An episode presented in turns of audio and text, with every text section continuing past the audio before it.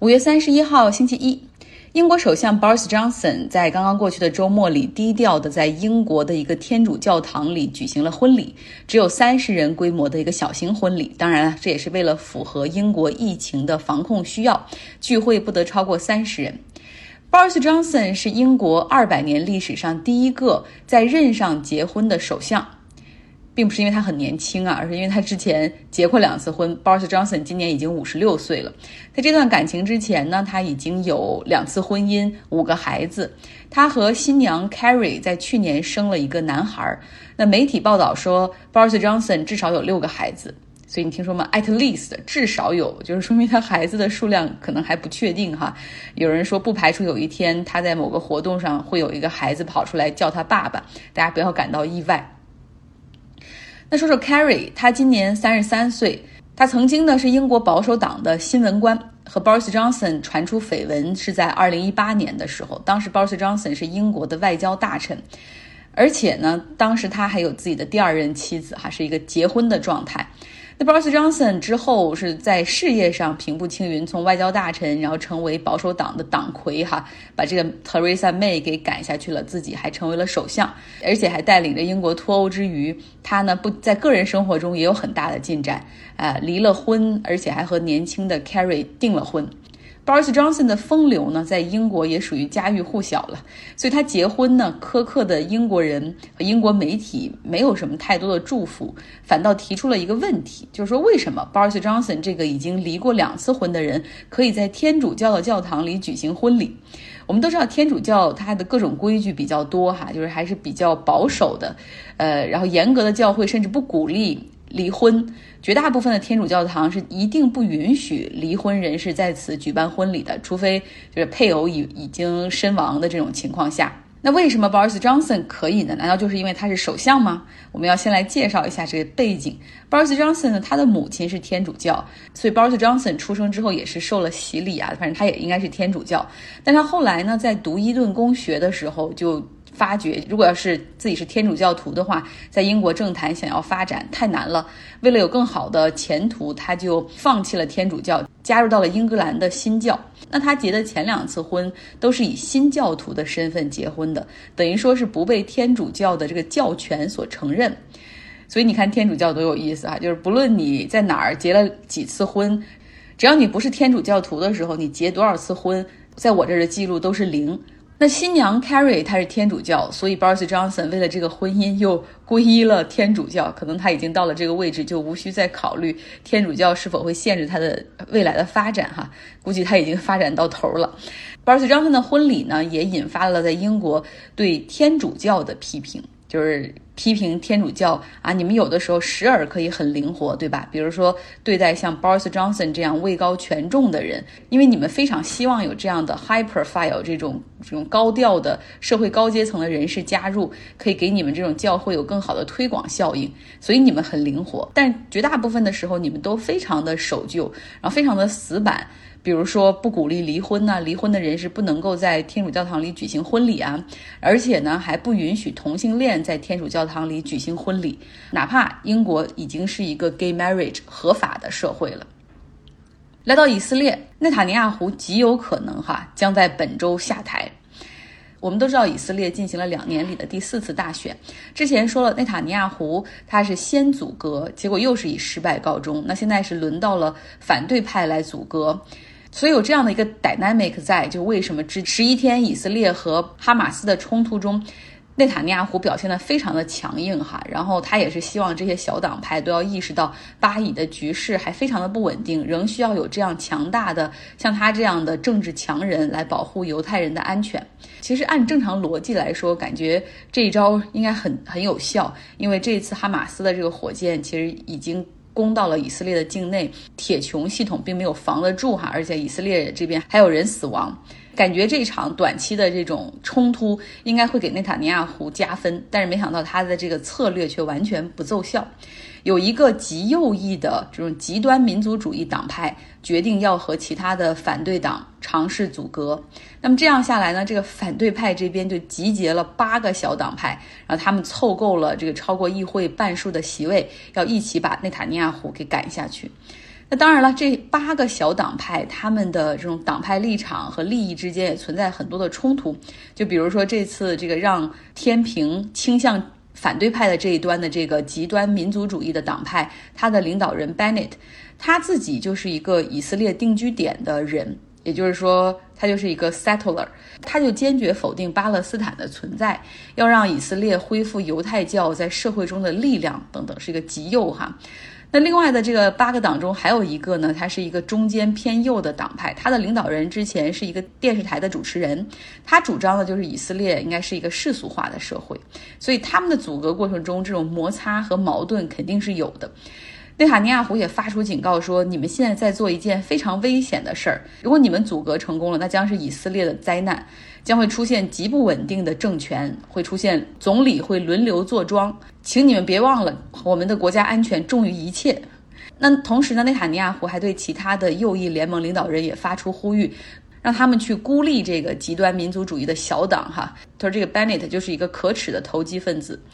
那根据程序呢，以色列的总统将会在本周三拿到反对党的这边的一个阻隔方案，哈，当然这也是本周三也是一个 deadline。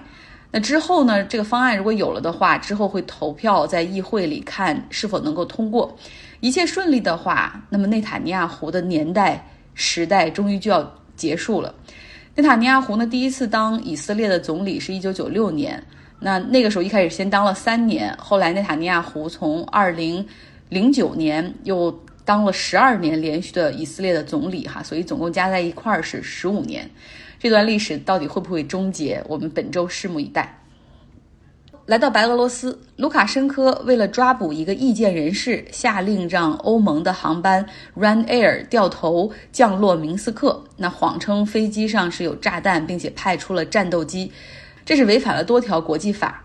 这是上周发生的事儿哈。欧盟也加大了对白俄罗斯的制裁，并且对他实行了禁飞令。那白俄罗斯的总统卢卡申科呢，他就前往俄罗斯哈，去和他现在最好的朋友普京会面。他们会面的地点是黑海旁边的这种索契。卢卡申科说。我这个情况就是我必须得抓到那个人呢，因为他们计划在八月份的时候继续去煽动百姓搞示威，会破坏稳定。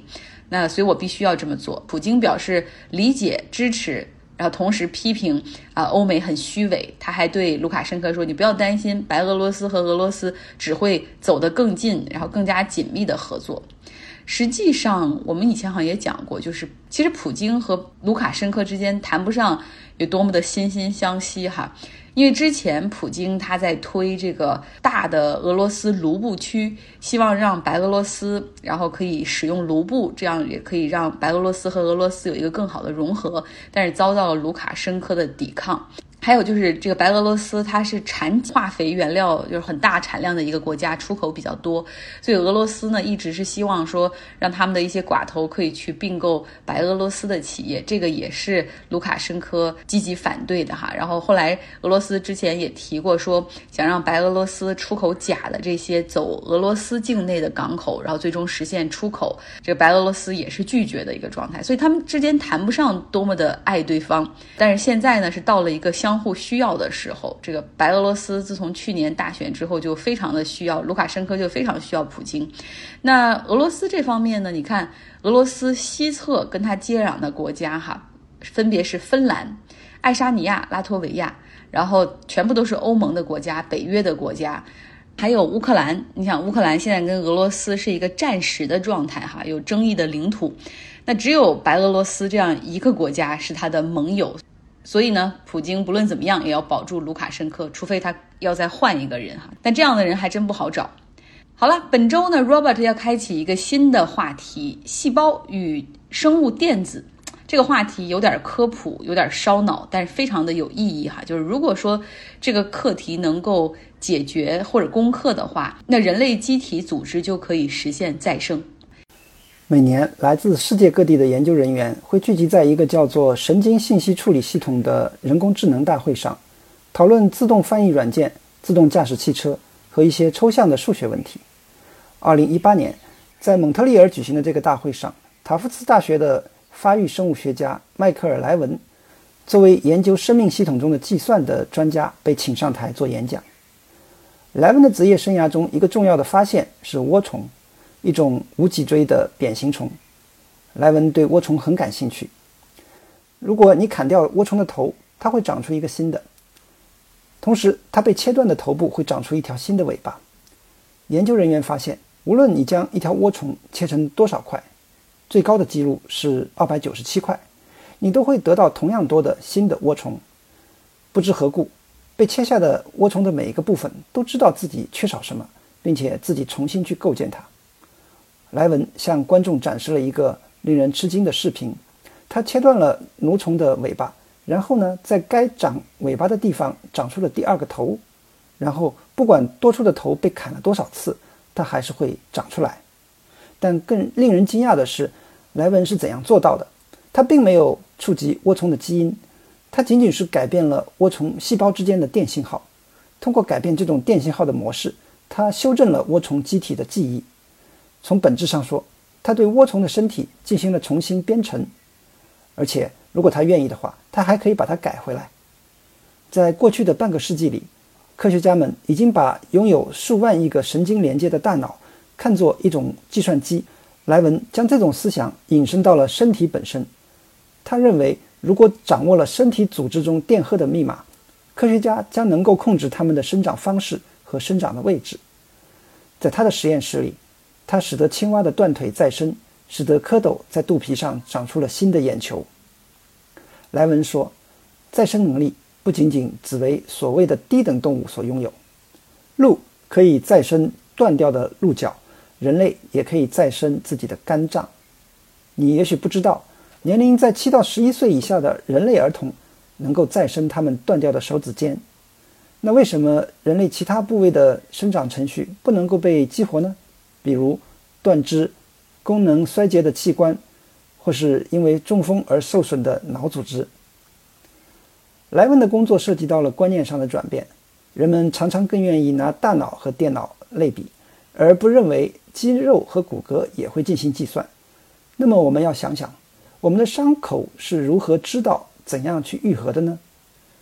在我们还没有出生的时候，没有大脑的指引，我们的身体组织是怎样自己分化和成型的呢？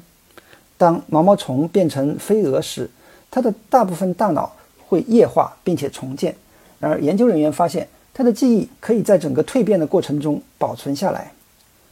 莱文问：“这说明了什么？”这至少说明，除了大脑以外的肢体和身体组织，在某种原始水平上，可能还能够记忆、思考和行动。其他研究人员讨论了植物和细菌群落中的无脑智能，还有人研究了生物电作为一种发育机制。但莱文率先提出了这两种观点可以统一的论点。他认为，我们的身体中的细胞在利用生物电在进行交流，并且决定它们自己变成什么样子。莱文的作品出现在了教科书和日本的漫画中。他每年发表三十到四十篇的论文。他的合作者包括生物学家、计算机科学家和哲学家。他让越来越多的。生物学家相信，破译甚至编写生物电码都是可能的。生物工程师、弗吉尼亚大学名誉副校长汤姆斯卡拉克说：“莱文颠覆了一个关注基因决定生长的学术领域。在那个领域里的人相信，基因产生蛋白质，蛋白质形成细胞体。如果我们了解了基因和蛋白质，就了解了一切。”莱文相信，掌握生物电密码将为我们提供一种。与我们的身体互动的一种新方式，在某种程度上，控制三维形状是生物医学的一个迫切问题。如果我们能够控制身体组织的形状，除了感染以外的一切问题都可以处理，像出生缺陷、外伤、衰老、退行性疾病、癌症都可以解决。感谢 Robert，明天我们继续哈。在刚刚过去的周末呢，我们的读书俱乐部。进行了日本权力结构之谜的讨论。那这一周我们进行了很多的这种跨国家的比较。今天给大家听一部分哈，比较一下中国和日本，中国和日本的对比，我们的这种在历史上过去的皇权的合法性，中日之间是有一些不一样的哈。有没有人愿意先来聊一聊这个东西？我可以先抛砖引玉一下，日本的这个天皇自称是太阳神的直接后裔，所以他就是神呢，对不对？他的这个这个皇权的合法性，就是因为他就是神。太阳是虽然日本是一个多神的这种呃神系的这种国家，太阳是属于所有神的最中心。作为太阳神的直接后裔，他作为这个天皇，那就是好像理所应当。他这个合法性来自于那儿，而又因为他是神，所以仁爱是这个神可以基本上就有的一层必有的特质。仁爱是是一直都有的哈，在历史上很少听到日本有这种暴君或者是遭百姓厌恶的天皇。那有人愿意来讲讲中国吗？相比之下，我们的皇帝以及这个合法性的获取和仁爱上面有什么差别？如果。呃，皇帝遵循这个道理，那道你就是有德的，那我们就拥护你。如果皇帝不遵循这个理，那你就是无德的，那就可以去把它换掉，去推翻。呃，另外就是在中国的政权更替的当中，他还遵循另外一个五行相克的原理。呃，就比如说某一个政权，他可能用五行当中的这个土来代替，那么下一个要替换掉他的政权，将来要改自己的这个。这个旗帜这个颜色的时候，那也就是说五行当中木克土，那么我这个政权遵循的就是木德，他用一种五行相克的这个道理来证明自己替代他是呃和天意呃顺民心的，那么这样一种哲学的理论来做他皇权合法性的一个支撑。呃，再有一点就是，其实中国的这些帝王。呃，他也喜欢跟自己找一个比较神奇的祖先和起源。那你比如说唐代的皇帝，他他拉亲戚，他就把自己给拉到太上老君，就是道家创始人那一边去了。那你看明代的皇帝朱元璋，他其实他本身就是那种佃农出身吧，他没有什么 祖上光荣的亲戚或者家谱可查，他倒着倒着他就倒到那个朱熹那儿去了。也就是说，呃，除了这些少数民族的之外，你看一看。汉族的这些政权的皇帝，他一定上权之后，他一定要给自己找一个历史上比较有名的、有名望的这个祖先，来证明一下自己的这个改朝换代、创立这个国家是有一定的神奇性的，也是